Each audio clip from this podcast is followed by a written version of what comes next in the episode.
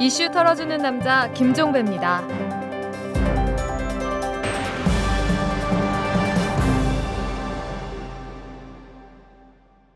이월의 마지막 날 이십팔일에 전해드리는 이털남입니다. 자, 오늘은 애청자 여러분께 특별한 공지사항을 말씀드려야겠습니다. 지난해 일월 삼일에 시작된 이털남, 이 지금까지 줄기차게 달려왔다고 자부하지만 솔직히 부족한 점도 적지 않았음을 인정합니다. 애청자 여러분께 좀 더 많은 정보와 시각을 전해드리지 못했고 분석의 밀도도 좀 더 높여야 했는데 그러지 못했습니다. 자, 그래서 새롭게 준비했습니다. 이 다음 주 월요일 삼월 사일부터 확 바뀐 이털남을 애청자 여러분께 선보이려고 합니다. 이른바 이털남 시즌이가 되겠습니다. 자, 그 대강을 말씀드리도록 하겠습니다. 월요일부터 목요일까지는 지금처럼 오디오 팟캐스트로 진행이 됩니다. 하지만 하루에 한 꼭지만 이 짧고 굵게 전해드리는 방식에서 원 플러스 원 구성으로 바꾸겠습니다. 그날의 주 이슈를 하나만 골라서 탈탈 터는 탈탈 인터뷰는 그대로 유지를 하되 그 뒤에 요일별 고정 코너를 편성을 합니다. 고정 코너는 세상의 흐름과 긴밀히 결부되되 한 발짝 물러서서 차분하되 재미있게 진단하는 성격이 될 텐데요. 월요일에는 애청자 여러분에게도 익숙한 김종대 디펜스 이십일 플러스 편집장이 돈, 권력, 군사 이런 제목의 코너를 꾸밉니다. 화요일에는 황상민 연세대 교수가 이 뉴스의 중심에 선 인물을 골라서 그의 심리를 분석하는 그는 왜? 이 코너를 진행을 합니다. 수요일에는 장윤선 오마이뉴스 정치 전문 기자가 이 정치권을 중심으로 언론에 보도되지 않은 사안 또는 보도는 됐지만 잘 드러나지 않은 이면을 들춰서 전해드리는 소소한 특종을 꾸밉니다. 목요일에는 오창익 인권연대 사무국장이 박근혜 정부에서도 계속될 것으로 예상되는 인권의 문제를 구체적인 사례를 들어서 진단하는 인권 이야기를 풀어낼 계획입니다. 자, 그리고 금요일, 이날은 아주 특별하게 진행할 계획인데요. 티비판 이털남으로 꾸릴 계획입니다. 핫한 이슈 또는 핫한 인물을 각종 영상 자료와 함께 짚어보는 시간을 가질 계획입니다. 뭐 저희 이털남, 비록 손발이 많이 모자랍니다. 그래서 계획대로 알차게 꾸며갈 수 있을지 솔직히 걱정이 좀 들기도 합니다. 하지만 저희 이털남 팀의 열의만은 어디에 내놔도 뒤지지 않는다고 자부합니다. 이 늘 초심을 유지하면서 애청자 여러분과 소통하는 자세를 견지하도록 하겠습니다. 애청자 여러분도 새롭게 모색하는 저희 이털남에 성원을 보내주시고 힘이 되어주시기 바라겠습니다. 자, 공지는 여기까지 전해드리고요. 털기 전 뉴스로 넘어가겠습니다. 황우여 새누리당 대표가 오늘 난항을 겪고 있는 정부 조직법 개편안의 통과를 위해서 국회의장단과 여야 당대표, 원내대표의 연석회의를 제안을 했습니다. 황우여 대표는 정부 조직법안 처리와 대부분의 장관 후보자 인사청문회가 오는 삼월 오일 끝나는 이월 임시 국회 내에 이루어져야 한다 이렇게 강조를 하기도 했는데요. 관건은 자리의 형식이 아니라 내용입니다.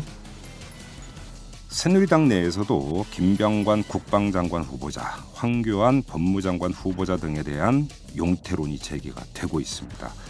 국회 부의장을 지낸 새누리당 정의화 의원은 어제 열린 최고중진연석회의에서 장관이 국민들로부터 신뢰와 존경을 받지 못하면 어떻게 박근혜 정부가 앞으로 추진할 건강한 신뢰사회를 통한 국민 대통합을 이루겠느냐, 불가능하다 이렇게 전제를 한 다음에 당사자들은 억울할 수 있지만 스스로 용퇴를 해서 정부가 순항하, 순항하도록 도와야 한다 이렇게 주장을 했습니다.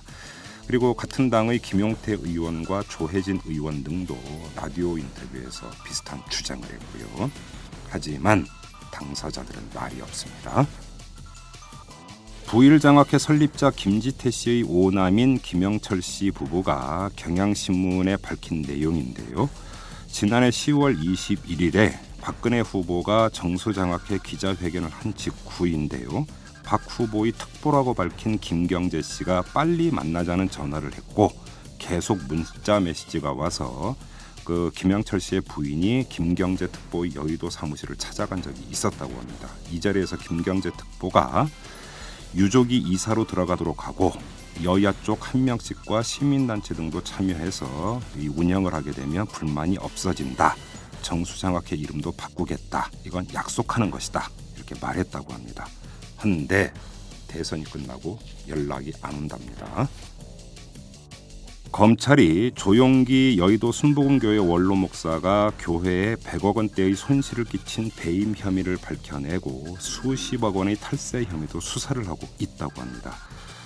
조용기 원로 목사의 아들인 조희준 영산기독문화원 사무국장이 이천이년 십이월 육일 자신이 갖고 있던 아이서비스 주식 이십오만 주를 적정가보다 훨씬 비싼 한 주당 팔만 육천구백팔십사 원에 여의도 순복음교회에 팔아서 교회에 백오십칠억 삼천팔백만 원의 손실을 끼친 혐의로 지난해 십이월에 불구속 기소가 된 바가 있는데요. 이 조 사무국장의 기소장을 보면 검찰이 조 목사를 배임죄의 공범으로 지목을 해놓고 있다고 합니다. 자, 검찰이 과연 이 산을 넘을 수 있을까요? 한번 지켜봅시다. 지금까지 털기전 뉴스였습니다. 재벌과 모피아의 함정에서 탈출하라. 종횡무진 한국 경제. 재벌 개혁에 앞장서온 김상조 교수. 그가 한국 경제에 던지는 여덟 가지 질문. 우리가 몰랐던 한국 경제의 진실을 파헤칩니다. 더 이상 경제 권력자들의 눈속임에 속지 마세요. 종횡무진 한국 경제.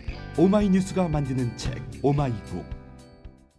박근혜 대통령이 취임사에서 이 노동의 노자도 꺼내지 않았다고 해서 논란이 된 적이 있었죠. 이 취임사가 국정 운영 방향을 상징한다는 점 때문에 그런 논란이 빚어진 것으로 해석이 되는데, 근데 굳이 취임사를 정독하지 않더라도 이 박근혜 정부에서의 노동 정책이 어떨지는 얼추 예상할 수 있을 것 같습니다. 노동 현장을 보면 알 수 있거든요. 자, 오늘은 바로 이 문제, 이 박근혜 정부의 노동 정책을 총괄 진단하는 시간을 가져보도록 하겠습니다. 국회 환경노동위원회 소속의 민주당 은수미 의원 모셨습니다. 안녕하세요. 네, 안녕하세요. 어떤 사람이 그렇게 대변을 했던데, 이명박 정부의 노동 정책이 반노동이라면 박근혜 정부의 노동 정책은 무노동이다. 저는 약간 다릅니다. 그렇습니까? 네, 그러니까. 방금 취임사 말씀하셨는데 취임사에서 제가 빠졌다고 생각되는 연관어가 세 개 있다고 생각합니다. 네. 노동, 시민, 네. 환경이 빠졌습니다. 네. 국민은 많이 얘기죠. 예, 네. 그러니까 백성을 아마 국민 수준으로 바꿔놓으신 게 아닌가 싶은데 음, 음, 음. 그럼 노동, 시민, 환경이 빠진 걸 뭐라고 생각을 하느냐면 예. 예전에 왜 칠십, 팔십년대 박정희 시대 때요. 네. 그 일하는 사람들을 무엇이라고 불렸냐면 비하 발언으로는 공순이 공돌이었고 그렇죠. 조금 나은 발언으로 일꾼이었어요. 아, 예, 예. 예, 예 그리고 좀 더 이 확대가 되면 역군, 산업 여군. 산업 여군. 예, 그렇죠. 그래서 산업 수출 여군. 그렇죠. 예. 수출 여군. 음, 음. 그건 뭐 방송용 발언이었고 보통 일꾼. 예. 그러면 일꾼은 머슴일 수도 있고 뭐 노비일 수도 있고 뭐 일꾼은 여러 가지인데 저는 이명박 시대 때의 노동은 기업 일꾼이었다면 오. 기업을 위한 일꾼인 거예요. 예. 그러면 혹시 박근혜 정부 시대의 노동은 국가 일꾼이 아닐까? 오, 오 그래요? 그런 그러니까 재미난 분류법인데 그런 그런 예. 사고가 아닐까? 근데 음. 여기서의 공통점은. 특정, 그러니까 대다수 일하는 사람을 일꾼이라고 할 경우 네. 거기에는 이제 시민 개념이 빠지게 되죠. 그러니까 대통령이든 일하는 사람이든 시민으로서 평등하고 대등하며 그런 시민권으로서의 노동권을 갖는다라는 개념이 빠져요. 그렇죠. 빠지고 그렇죠. 그냥 일꾼이니 네. 기업을 위해서 일하는 사람. 그러니까 결과적으로 일꾼이라고 사람들을 일꾼이라고 보게 되는 그 순간 예. 그것이 국가 일꾼이든 기업 일꾼이든 수출 여군이든 산업 여군이든 음. 혹은 이혼을 위한 여군이든 간에 노동, 시민, 환경은 빼버리게 되죠. 네. 그러니까 결국 일꾼의 나라, 음. 시민권과 노동권이 없는 네. 그런 일꾼의 나라라는 어떤 그러니까 의도하진 않는데 노동이라는 것 자체를 잘 모르기 때문에 네. 항상 그렇게 여군이나 일꾼으로만 알아왔기 때문에 혹시 취임사에서 빠진 게 아닐까. 일꾼이라고 하는 개념은 수직적 편제. 그렇죠. 그다음에 일방적 복종. 그렇죠. 이런 게 깔려 있는 거 아닙니까? 그렇죠. 그러니까 권리라는 게 없는 거죠. 그러니까 음. 노동의 핵심은 예. 자유입니다. 어. 특히 그중에 집단적 자유를 얘기해요. 그 그러니까, 자유는 어떤 자유입니까? 그러니까 집단적 자유라 하면 그러니까 노동자는 기본적으로 기업이나 어쨌든 공공부분에 종속되기 때문에 네. 자유롭지가 않습니다. 그렇죠. 인간으로서의 자유를 갖지 못해요. 예, 예. 상사의 부당한 지시에 동의를 해야 되는데 그것에 그것으로부터 자유로울 수 있는 것은 집단적인 권리를 갖는 것. 그게 단결권이죠. 그렇죠. 그래서 예. 헌법에서 노동 삼 권이 음. 보장돼 있고 특히 단결권이 중요하죠. 예. 그래서 노동의 핵심은 집단적 자유, 예. 집단적 권리, 단결권이다. 예. 그런데 일꾼은 예. 일꾼법이라는 게 있는 게 아니잖아요. 그런 게 어디 있어요? 그렇기 때문에 예. 수직적이고 음. 종속적이라는 그 말씀이 맞죠. 그래요. 아 그러면 좀 이제 그 지금부터 근거를 좀 하나하나 좀 찾아가야 되는 예. 문제인 것 같은데, 자 지금까지는 아주 임의적인 그 평가이고 진단이십니다. 네. 아직은 근거가 제시되지 네. 않은 그렇게 진단하는 근거를 한번 제시해주십시오. 우선 국정과제라든가 예. 대선공약에 예. 집단적인 자유로서의 노동권 문제가 다 빠져 있습니다. 네. 하나도 언급이 안 돼 있어요. 예. 이게 엠비 정부하고도 비슷하긴 해요. 음, 음. 근데 저는 그게 굉장히 신기했습니다. 왜냐하면 네, 네. 늘지요. 혹은 중산층 뭐 칠십 퍼센트, 고용률 칠십 퍼센트를 하려면 핵심이 권리입니다. 아. 권리가 없는 일자리는 고용률 늘리지 못해요. 예. 예를 들어서 일자리가 월 뭐 엠비 때만 해도 사십만 개, 육십만 개씩 늘었습니다. 근데 고용률이 안 늘어요. 왜냐하면 그 다음 달에 곧바로 올 자리가 줄거든요. 아. 예. 그래서 일자리의 핵심은 즉 늘지오 정책의 핵심은 권리가 있는 일자리, 어. 최저임금도 있고 예. 사회보험도 있고 예. 근로기준도 적, 지켜지고 예. 집단적 자유도 존중되는 예. 일자리입니다. 예. 예. 그러니까 지속가능한 일자리가 있어야만 예. 권리가 가능한 일꾼이 아닌 노동이 복원되는 일자리가 있어야만 음. 중산층도 가능하고 네. 고용률 칠십 퍼센트도 가능한데 그게 빠져 있어요. 예. 그 그러니까 요게 이제 제가 첫 번째. 그 다음에 노동 의제의 비중이 워낙 적고 저는 이제 이런 왜 노동 의제가 권리는 다 빠져 있고 일부 예를 들어서 사회보험 일부라든가 네. 사회보험 약관을 보장을 해주겠다라든가 혹은 어, 이 복지의 일부를 보장해 주, 주겠다든가 혹은 중소기업에서 좀 일자리를 좀 늘리겠다라는 일자리로 가 있을까? 바로 그, 그 일자리와 노동을 동일 개념으로 어, 보고 있는 거 아닙니까? 그렇죠. 아니 대체 개념으로 보고 계시는 것 같아요. 그러니까 노동이 큰 개념이고요. 네. 노동은 여기에 노동권도 있고 노동법도 있고 일자리도 있고 음, 고용도 있고 그렇죠. 자영업도 있고 이런 거잖아요. 예. 그런데 이 중에 하나 예. 일자리만으로 이 노동 전체를 이 발로 빵 걷어차는 거죠. 그렇죠. 그러니까 노동은 걷어차고 일자리로 모든 것을 일자리를 대체하는. 많이 창출하면 노동할 수 있는 권리가 부여되는 거니까 그 정부로서의 책임은 다하는 것이 아니냐 이런 식의 사고. 그러니까요. 그러니까 일자리는 일꾼일 수도 있고 제가 누누이 얘기하지만 예. 그건 권리가 있는 노동자일 수도 있고 네. 둘 중에 하나이거든요. 예.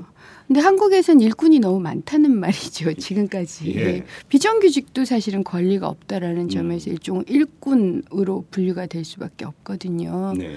그런데 이제는 그런 일꾼으로서의 일자리를 늘리는 건지 그렇지 않은 건지는 애매한 상황에서 그냥 노동을 일자리로 대체하는. 아니 요걸 네. 엠비 정부 때도 했었어요. 그래요? 아예 이채필 당시 이제 이채필 네. 장관이 어, 노동 대신 고용이라고 아예 그 신문 그러니까 인터뷰에 나와서 언급을 한 적이 있습니다. 음. 그래서 그래서 고용부예요. 네.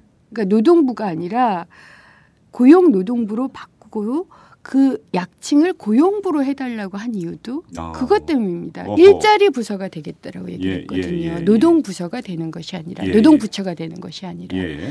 요것이 혹여 박근혜 정부 때 와서는 더 확대돼서 네. 이제는 기업이 열심히 일해라라고 독려를 하는 게 아니라 예, 국가가 예. 뭐 중소기업이나 이런 데 가서 열심히 일하라는 국가 일꾼의 형태로 음. 독려를 하지 않을까. 네. 왜 그런 말씀을 하셨잖아요. 박근혜 대통령이. 그러니까 제이 뭐 한강의 기적, 예. 새마을운동처럼 예. 그건 결국은 일꾼을 이제 국가에서 독려하는 방식으로 일자리 만들고 일권하는 동원하는 체제죠. 그렇죠. 동원. 혹시 혹시 그런 사고를 갖고 계신 게 아닌가? 그러니까 어. 이것은 노동을 폄하한다거나 그런 게 아니라 아예 노동이라는 개념 자체가 그러면 없기 때문에 탑재되어 있지 않기 때문에 문노동이 맞네. 네, 문노동이 맞죠. 그런 그러니까 면에서 노동에 대해서 아예 개념이 없다. 그렇죠. 그렇죠. 네. 어. 자, 지금 그 박근혜 대통령의 그 이 노동 정책은 결국은 고용 노동부를 통해서 이제 펼쳐지게 될 거고 장관이 누구냐도 중요한 문제 아닙니까? 어떻게 평가하십니까? 아, 방한남 내정자에 예. 대해서 삼월 사일 날 네. 그 청문회를 합니다. 네. 근데 이제 지금 인사청문회를 하면서 우리가 그런 얘기를 해요. 적어도 장관 내정자들의 도덕성 검증은 국민 상식 수준에 비추어서 이제 통과가, 그러니까 검증이 돼야 되는데 워낙 도덕성이 평균적으로 낮잖아요. 워낙 많은 게 터져 나와서. 그러니까 예. 대체적으로 저희가 일 차적으로 점검하는 게 뭐냐면 철인 사종이 있듯이 청문회에도 비리 사종이 있습니다. 예, 있어요. 있죠. 예. 군면제. 예. 군 위장 전입, 예. 부동산 투기, 탈세. 그렇죠. 그러니까 우리가 항상 철인 사종 시작하듯이 음. 비리 사종. 예. 이것으로부터 일정하게 좀 그러니까 덜 걸리는 사람이면 아예 국, 의, 의원들이 그런 생각을 하게 돼요. 아, 좀 낫네. 그러면서 예. 예. 도덕성 검증 기준이 좀 낮아져 버려요. 어. 그런 면이 있습니다. 그러니까 그런 점에 비춰볼 때 방한남 내정자는 일단 예. 저희들이 열심히 탈탈 털고는 있는데 요 비리 사종에 걸리는 게 굉장히 적어요. 어, 그래요? 네. 예. 굉장히 적어요. 그러니까 야, 그 그것만으로도 반갑긴 하다. 반갑죠. 왜냐하면 예. 본인이 육군하사로 제대를 하셨고요. 예. 딸이 셋이에요. 딸만 오. 셋이세요. 예. 그러니까 당연히 군 통과잖아요. 예. 그 다음에 돈이 재산이 별로 없으세요. 그래서 예. 지금 장관 후보자들 중에 꼴찌에서 두 번째. 뭐 하시던 분이에요? 아, 어, 제가 과거에 몸담고 있었던 노동연구원의 연구자였습니다. 예, 예, 예. 그리고 저보다 이제 선배시기 때문에 예. 개인적으로는 그다지 잘 알지 못해요. 그런데 그러니까 별로 뭐 특별히 이권을 챙기거나 네. 하는 그런 분은 아니셨던 걸로 알고 있고 오, 그런 예. 그런 모습이냐 그래도 장관 후보자들 중에서는 보통 사람의 모습하고 좀 비슷한 오. 그런 분이고 이제 또 하나 이 분이 굉장히 합리적이세요. 오. 다만 걱정스러운 건 성격이 너무 좋다라는 것 때문에 걱정을 하는데 예. 물론 소신을 보여주신 적이 있어요. 예. 그러니까 엠비 정부 때 노동연구원이 정말 한마디로 해서 거의 이런 표현 쓰면 되나 방송 작살이 났다라고 할 정도로 그러니까 예. 반이 잘렸고요. 예. 지금도 임금을 삼십 퍼센트 삭감. 오, 예, 그 정도였어요? 예, 그다음에 예.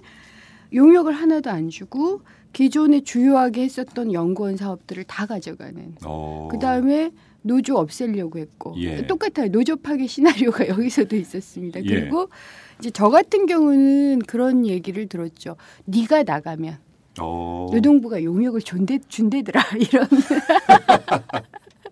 눈엣가시였군요. 네. 예.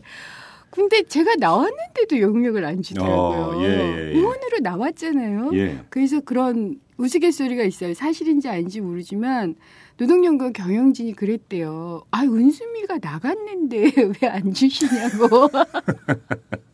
그런데 고용부 눈에 너무 이렇게 잘 보이는 곳으로 나온 탓에 어. 아직도 굉장히 이제 고생을 하고 있는데 그 와중에 방한남 내정자가 저하고 굉장히 의견이 다른 분이셨지만 그런 소신을 보여주신 적이 그런 상황은 음. 적절하지 않다라는 그러니까 어. 잘못된 거다. 예. 그러니까 내 그러니까 내 정부를 거쳐서 노동연구원이 이십몇 년 있으면서 예. 사실은 정부가 이렇게 바뀌었지만 노동연구원이 어, 한국의 노동 스탠다드를 만든다는 자부심 하에 음. 다양한 의견을 가지고 있었던 집단이고 그것은 예. 계속 존중돼야 된다. 예. 그래서 자기하고 다른 입장을 가졌다는 이유로 이 탄압을 받는 것에 대해서 오호. 사실은 좀 공개적으로 언급을 하셨어요. 예. 그것 때문에 좀 고생을 하셨습니다. 오. 본인이. 오, 그래요? 그런, 그래서 저는 워낙 성격이 좋으신 분이라서 네. 사실은 그런 태도를 갖고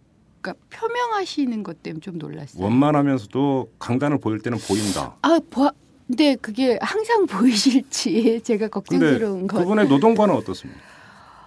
노동관이라는 게 그러니까 어, 딱히 우선 노동에 대해서 그렇게 깊이 생각해 보실 이 경력이 없었고요. 노동연구원에 계셨다며. 주로 노동연구원에서 여러 가지 정책을 예. 하는데 저 같은 경우 이제 노동 문제 정면으로 예. 이제 정책을 다뤘다면 이분은 주로 고용 정책을 가지고. 아, 고용 쪽이었어요.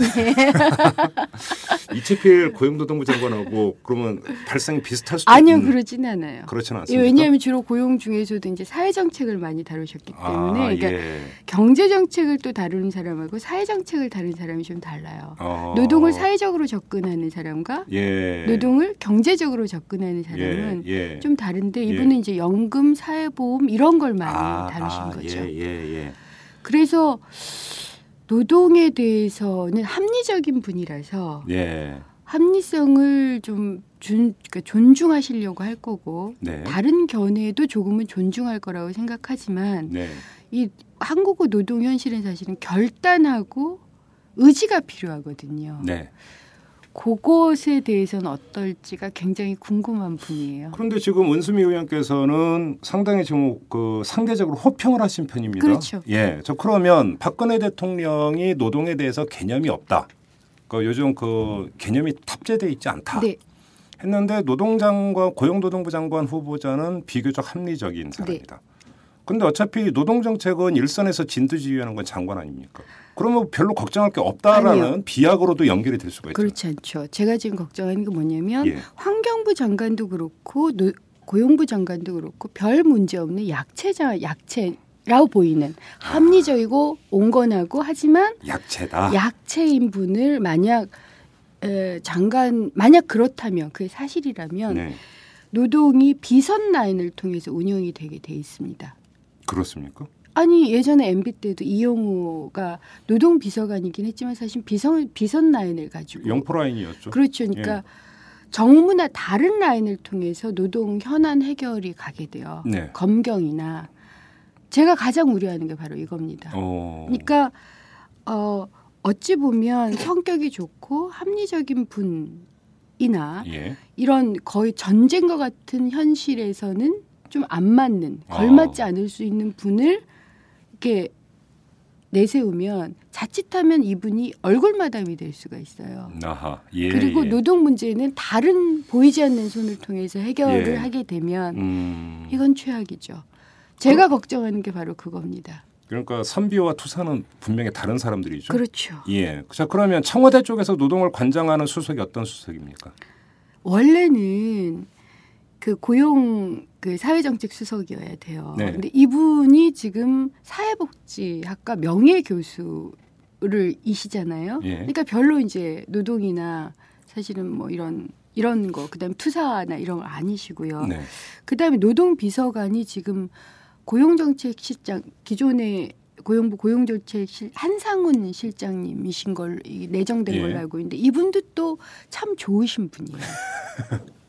그러니까 예. 라인 전체가 공식 라인 전체가 약체 라인이 되죠. 아, 그래. 그러면 누가 실제로 노동을 하게 될 건가가 예. 굉장히 궁금해집니다. 사령탑이 누가 되느냐가 상당히 중요한 그렇죠. 문제네요.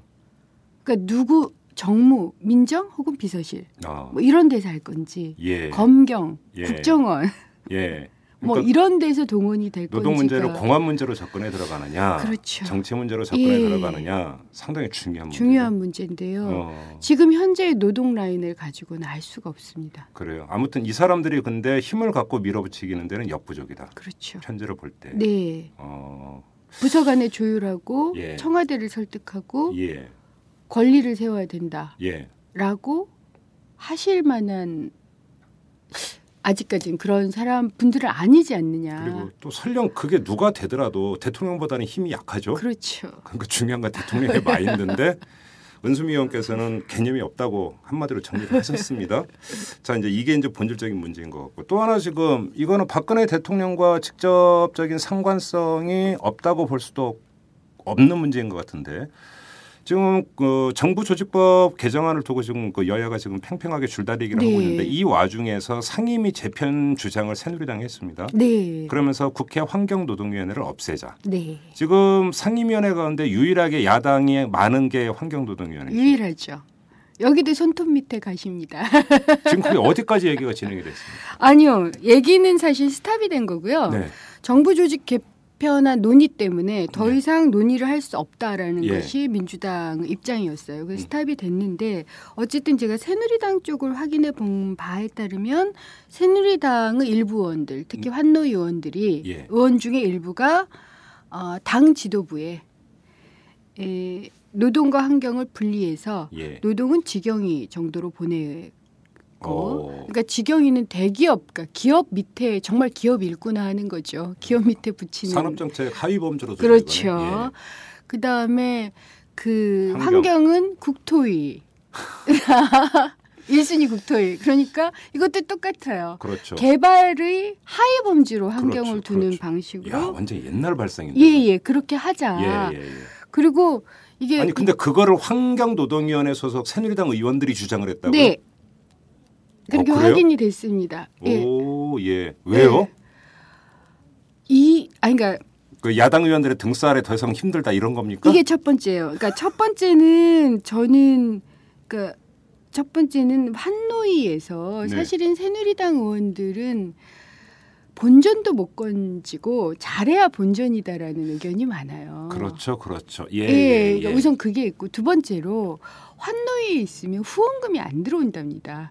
그건, 마, 그건 맞아요. 저도 그러니까. 아, 이제 후원금이 주로 기업이나 이런 데서 예, 많이 들어오는데. 그렇기 때문에 직영이나 국토위로 붙이면 엄청나게 예. 후원금이 많이 들어온대요. 아, 예. 오. 저는 그 생각을 못 해봤는데. 역시, 그게 역시 또 돈으로 연결해요. 예, 예, 현실적으로 그렇다. 엄청난 차이래요. 두세 배 어. 정도의 차이는 난다고 예, 하거든요. 예, 예. 보통 환노위에 오면 후원금 꼴찌에서 몇 순위 이렇게 특히 야당 환노 의원들은 그렇다고 하고요. 근데 여당조차도 네. 별로 도움이 안 된다는 거죠. 아... 그 두 가지가 핵심적이었다고 들었어요. 후원금? 네, 후원금. 이야, 좀 발상법이 좀 그러네요. 아무리 그래도. 근데 그게 현실이던데요. 그래요? 예, 그러니까 공식적으로는 명분은 어떻게 하냐면 경제하고 노동이 같이 있어야만 서로 이해를 한다. 어. 명분은 이렇게 항상 얘기를 합니다. 예. 하지만 이제 들여다보면 환노회가 손톱 밑에 가시였고 두 번째로 네. 후원금이 안 들어온다. 예. 이게 이제 비공식적인 의견이라는 거죠. 자, 그러면 그러니까 언젠가는 정부 조직법 개정안이 타결돼서 국회 통과할 거 아닙니까? 네, 네. 그러면 그 뒤에 이 환노위 해체 문제가 수면 위로 다시 떠오를 가능성이 네. 있습니까? 아니면 그냥 가는 겁니까? 저는 떠오를 가능성이 있다고 생각합니다. 그래요? 왜냐하면 새누리당 환노위 의원들 의견이 나뉘더라고요. 아. 찬성하는 사람하고 반대하는 사람들이 있고요. 예. 찬성하는 그러니까 화, 환노위를 폐지안에 찬성하는 분들이 새누리당 본인들이 그렇게 바, 얘기를 하셨어요. 새누리당 지도부에 예. 어쨌든 건의를 했다. 예. 그리고 그것이 어, 원내대표나 원내수석부대표 지금 교섭을 담당하고 있는 사람들에게 전달된 게 확실하고요. 네. 우리 측에게도 비공식적으로는 그런 의견이 있노라라는 의견이 전달이 됐어요. 네. 그리고 어, 심지어는 민주당 내에서도 환노위 폐지안에 동의하는 사람들이 있다는 거죠. 아니 그러니까 민주당이 다 힘을 모아서 그러니까 당 지도부는 환노위 폐지안이 있을 수 없다. 네, 뭐 저번에 우원식 뭐 수석 부대표도 예, 저 인터뷰에서 공식적 입장이 예. 그런데 민주당 내에서도 사실은 환노위 폐지안에 동의하는 사람이 그 사람들의 논리는 있기 뭡니까? 때문에 그게 그게 비, 비슷하니까 명분은 노동과 경제가 똑같아요. 명분이 노동과 오, 경제가 예. 그러면 그런데 예. 그러니까 노동과 경제가 같이 가야 되고. 예.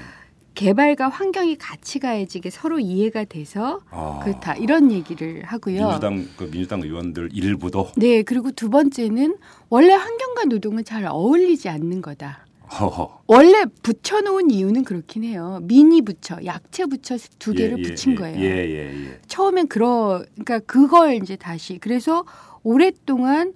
노동과 환경이 잘 맞지 않는다. 예. 이런 얘기가 되어왔다. 예. 그다음에 이제 비공식적으로 실제로 그 노동 이슈가 제한적이고 예. 노동의 환경 이슈가 제한적이고 후원금에 도움이 안 된다. 비슷하죠. 뭐 다를 게 하나도 없네요. 비슷해요. 예.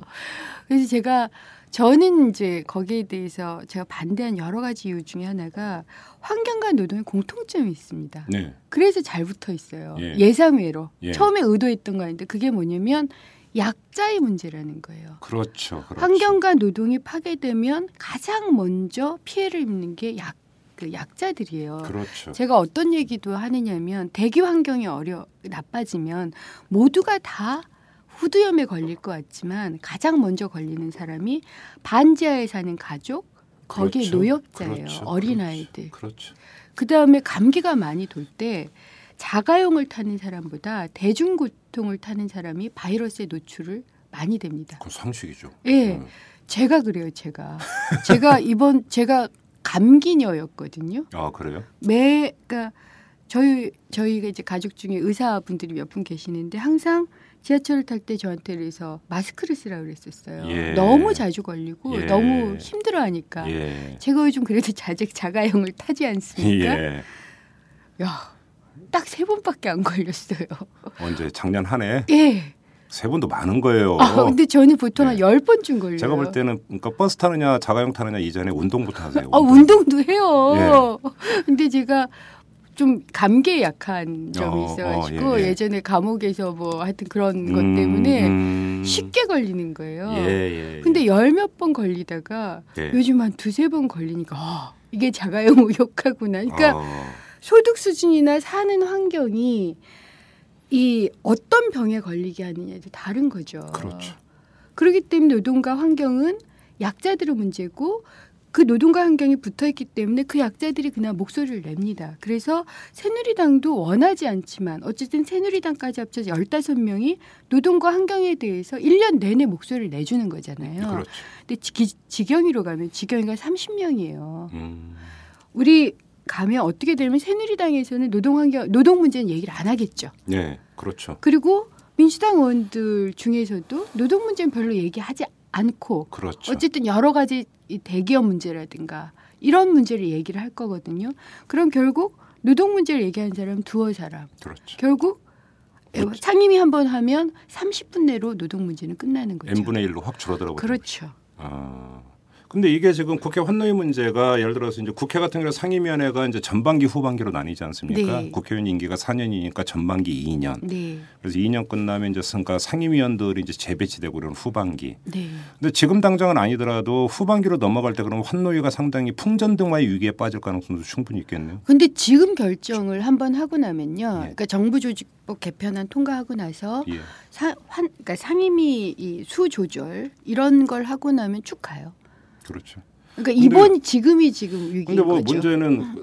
민주당 안에서도 환노위 폐지에 찬성하는 사람이 있다면 방어하기가 쉽지 않을 수도 아니요, 있겠다. 아니요. 저는 그렇지 않다고 생각합니다. 제가 뭐라고 얘기했냐면 전 비공식적으로 논의하고 싶지 않다. 우리 어. 이름 걸고 논의하자. 공식적으로. 어, 그렇죠, 그렇죠. 네. 예. 그리고 만약 이것이 공식적으로 논의해서 당론으로 결정된다면 네. 저는 제명을 예. 해당 행위나 제명을 각오하고서라도 싸우겠다. 그러니까 음. 우리 이름 걸고 얘기하자. 네. 왜냐하면 저도 이게 비공식적 논의 사항이기 때문에 사람 이름을 얘기하거나 이건 잘못된 거라고 생각해서 절대 밝히지 않거든요. 하지만 저는 이 정도의 논의라면 네. 공식적으로 이름을 내걸고 해야 되는데 네. 못 하시는 거예요. 요거 더 먹을까 봐. 그렇죠. 요거 예. 더 먹을까 예. 봐. 바로 그 지점이 있어서 예. 약자들의 문제, 약자에 대한 배신이고 네. 약자를 무시한 거고 네. 이런 비난이 쏟아질 거라서 공식적으로 못 얘기할 거라는 거죠. 예. 그리고 계속 이렇게 비공식적으로 논의를 확대해서 당론으로 이끌어가면 저도 어느 순간에는 공식적인 언급을 할 수밖에 없어, 없어요. 예. 아예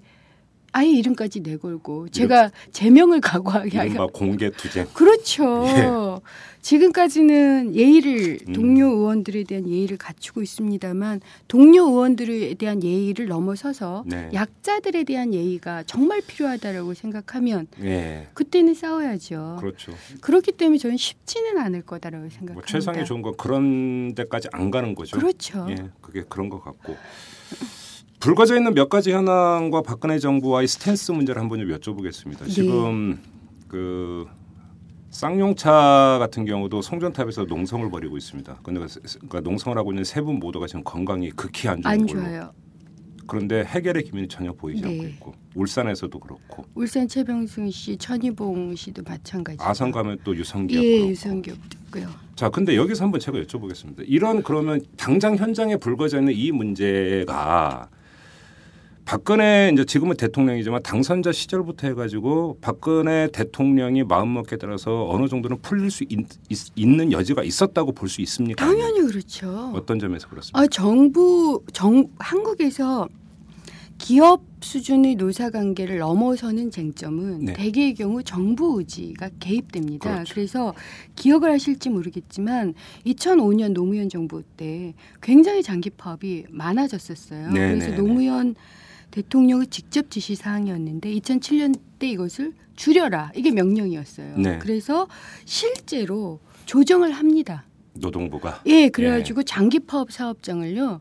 쫙 줄여나가요. 아, 그래요? 예, 그래서 이천칠 년 이후에 파업 빈도가 딱 떨어져요. 아. 이게 그 정도로 이 노사관계, 그러니까 특히 사회적 쟁점이 된 노사관계는 정부 정책 의지가 굉장히 중요합니다. 그 이유 중에 하나가, 그러니까 노, 노동자들한테 불법이라고 하지만 정말 심각한 건 사용자 측의 불법의 가능성이 그렇죠, 굉장히 그렇죠. 커요. 예. 그러면 사용자에게 당신들 정말 법대로 안 하면 네. 국세청 동원하겠다. 예를 들잖아요. 그렇죠. 그 정말 법대로 안 하면 그 재벌가 승계 안 된다. 음. 만 이런 그 실제로 그런 처, 이, 이 도구를 사용한다. 수단을 사용한다. 법을 지킵니다. 그렇죠. 법을 지켜요. 예. 노동자들은 가진 게 없기 때문에 그런 위협을 할 게 별로 없어요. 음. 하지만 사실은 대부분 이게 대기업 문제인데 음. 대기업은 조율을 할 수 있는 여지, 특히 대기업 사용주에게 그 압력을, 그러니까 정당한 형태의 압력을 가할 수가 있습니다. 네. 법을 지켜달라라는. 예, 예. 그러니까 법 위에 쓰면 안 된다. 음. 이 시그널을 명백하게 보이면 네. 이 사용주들은 시나리오를 여러 개 가지고 있어요. 그렇죠. A, B, C 그중에 한 카드를 드는 겁니다. 네네. 그런데 정부가 그 시그널이 애매하다. 예. 사용주 편을 계속 들고 있는 것 같다. 그러니까 음. 제가 이런 표현을 썼는데 사용주, 그러니까 A와 B가 A가 B를 열날이 패고 있는데 예. 그냥 노사 자율로 해 하세요. 그러면 예. A더러 계속 패라 이 얘기하고 똑같거든요. 예. 근데 그 시그널이 아니라 A, A가 B를 열심히 패고 있는데 법 지키지 않으면 죽는다. 예. 이 시그널을 보내면 A가 패는 걸 그만두죠. 음. 그렇죠. 이게 그 사는 원리가 비슷한 게 집에서 애가 그러니까 아빠 눈치 보면서 게임하고 있는데 아빠가 무신경하면 계속하고. 그렇죠. 약간 이제 미간이 찌푸려지면 경계 모드로 갔다가. 그죠? 그런 거 원리고 똑같은 거 아니에요? 그렇죠. 그렇죠.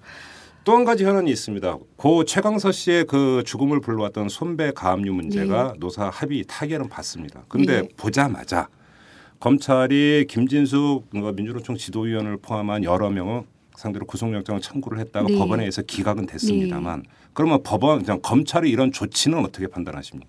이것도 박근혜 정부의 노동정책이 일정하게 이른바 법질서라는 미명하에 공안적 차원에서 접근에 들어가는 하나의 신호로 해석을 할 수도 있는 겁니까? 아니면 그건 과잉 해석입니까? 아직까지는 좀 과잉 해석이에요. 전 좀 더 봐야 된다고 생각합니다. 봐야 된다. 왜냐하면 한진중공업 노사 해결은 그나마 인수위가 좀 움직인. 아, 그렇습니까? 움직인 야. 것이 아닌가. 이런 예. 이제 저도 이건 이 엠바거이기 때문에 어, 예. 나중에 한번 음, 털어보십시오. 이털남에서 예. 예. 그나마 움직여져서 해결을 한 겁니다. 아, 저는 그럴 거라고 추정. 그러니까 저도 얘기를 아 제가 얘기를 못 합니다. 네, 지금 네, 네, 네. 그런데 그러니까 여러 사안 중에서 딱 하나 정도는 마음을 먹으면 해결할 수가 있는 거죠. 네. 그렇지만 동시에 법질서를 지켜야 된다라는 생각도 음. 굉장히 강해서 그렇죠.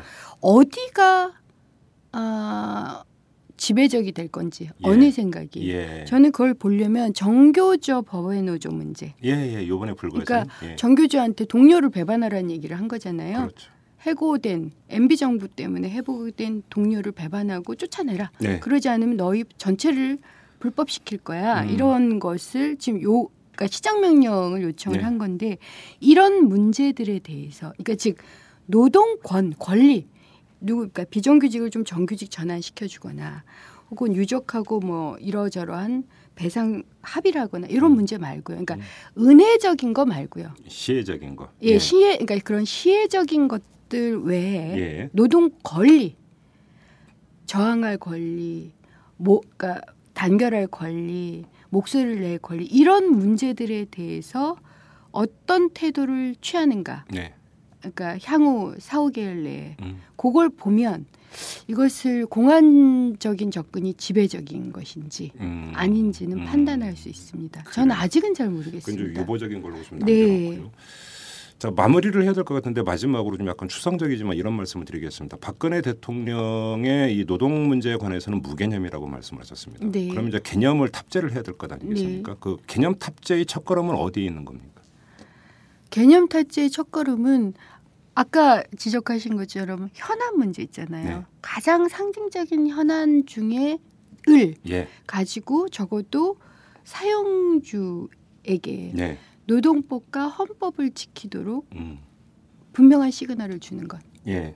이게 저는 첫걸음이라고 봅니다. 아, 그래요? 나머지 일자리 대책은요. 중요하긴 하지만 사실은 이건 마음만 먹으면 시혜적으로 할 수가 있어요. 그렇죠. 그러니까 이런 거죠. 일꾼의 옛날에 우리 그 맡은 대접을 좀 잘해야 된다라고 했을 때 왜 일꾼에게 밥 고봉으로 줘라 이런 얘기 하잖아요. 무슨 밥이라는 거죠. 그렇죠. 그러니까 아, 일하는 사람들한테 자리 좀 보장 좀 해줘. 예. 이럴 수는 있다는 거예요. 그렇죠. 그렇지만 이 사람은 일꾼이 아니라 노동자, 권리가 가진 시민으로 보는 것은 이 몇 가지 상징적인 사항에서 권리를 요구하는 상징적 사안에 대해서 예. 정확한 해결의 태도를 보이는 어허, 거죠. 그렇죠. 연결이 되어 있습니다. 그렇죠. 예, 예. 그래서 그것이 노동 개념 탑재를 음. 이렇게 좌우하는 것이 예. 아닐까. 알겠습니다. 지금까지 은수미 의원을 네. 모시고 박근혜 대통령의 이 그 노동 정책에 대해서 쭉 짚어봤는데 결론을 보니까 은수미 의원의 그 의정 활동에 상당히 그 바빠지시고 힘들 것 같습니다. 결론은 이렇게 내려지는 것 같은데요. 보니까. 열심히 해서 네. 기여가 기여를 할 수 있었으면 좋겠어요. 그러면 네. 저도 보람이 있는데 네. 아직까지는 의정 활동을 이 좀 부족한 것 같아서 제가 음. 아쉽습니다. 근데 뭐 제가. 박근혜 정부에서 이 의정 활동을 열심히 안 할 수 없도록 하는 요인은 계속 제공이 될 것 같은데요. 진단 이렇게 쭉 들어. 그렇죠. 그리고 저처럼 하늘에서 그냥 굴러 떨어진 형태로 의원직을 받은 사람은 당연히 하늘의 뜻과 국민의 뜻에 부응해야 됩니다. 그게 의원을 해야 될 이유죠. 네. 아, 비례공천은 그렇게 표현이 됩니까? 어, 저는 다른 사람들은 국회 의원 되기 위해서 얼마나 노력 많이 해요. 그런데 예, 예. 저는 삼 일 전에 갑자기 너 비례해라 이렇게 된 거 아닙니까? 오, 그래요? 예, 전 그 예. 정도로. 였으면 그건 시대정신이 요구한 음, 거라서 음. 저는 그게 거기에 부응하는 게 저희 정치인으로서의 네. 시작이라고 생각해요. 왜 근데 자꾸 낙하산 의원으로 낙하산 의원은 아닙니다. 농담입니다. 알겠습니다. 자, 여기서 마무리하도록 하겠습니다. 네, 고맙습니다. 네, 감사합니다. 네. 안녕하세요. 오마이뉴스 대표 오연호입니다. 오늘 방송 잘 들으셨나요? 오마이뉴스는 십만인클럽 회원 여러분의 후원으로 이털남을 제작하고 있습니다. 오마이티비의 대선 올레도 십만인클럽 덕분이었습니다. 이털남과 오마이티비 더 열심히 하겠습니다. 여러분이 제작자입니다. 월 만원에 참여 십만인클럽 회원이 되어주십시오. 오마이뉴스 첫 화면에서 직접 가입하시거나 공이 칠삼삼 오오공오 내선 이백칠십사 번으로 전화주시면 담당 직원이 안내해드립니다. 지금 칠천오백 명입니다. 함께해 주십시오. 감사합니다. 야, 뭐하냐? 어, 기사 써. 네가 무슨 아, 기자 다니면서 뭔 기사를 쓰냐? 나 오마이뉴스 시민기자야. 수십만 명의 사람들이 내가 쓴 기사를 읽는다고. 오마이뉴스에 기사를 쓴다고? 어, 난 읽기만 했는데. 야, 그게 정말이야? 당신도 오마이뉴스 헤드라인 기사를 쓸 수 있습니다. 지금 바로 오마이뉴스 시민기자로 등록하세요. 세상을 바꾸는 주인공이 될 수 있습니다. 오마이뉴스 닷컴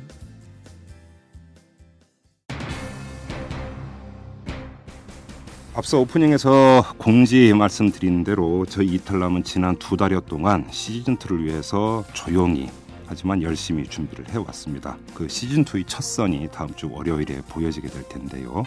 여러분들 한번 들어봐 주시고 또 금요판은 티비판이니까 봐주시고 애정은 있지만 그래도 객관적이고 냉정한 평가를 해주시기를 바랍니다. 그러면 저희가 시행착오를 최대한 줄일 수도 있고 언제라도 조금씩 다시 가다듬어 갈 수 있지 않겠습니까? 아무튼 여러분들의 성원 다시 한번 부탁드리면서 마무리하도록 하겠습니다. 지금까지 이털남 김종배였습니다.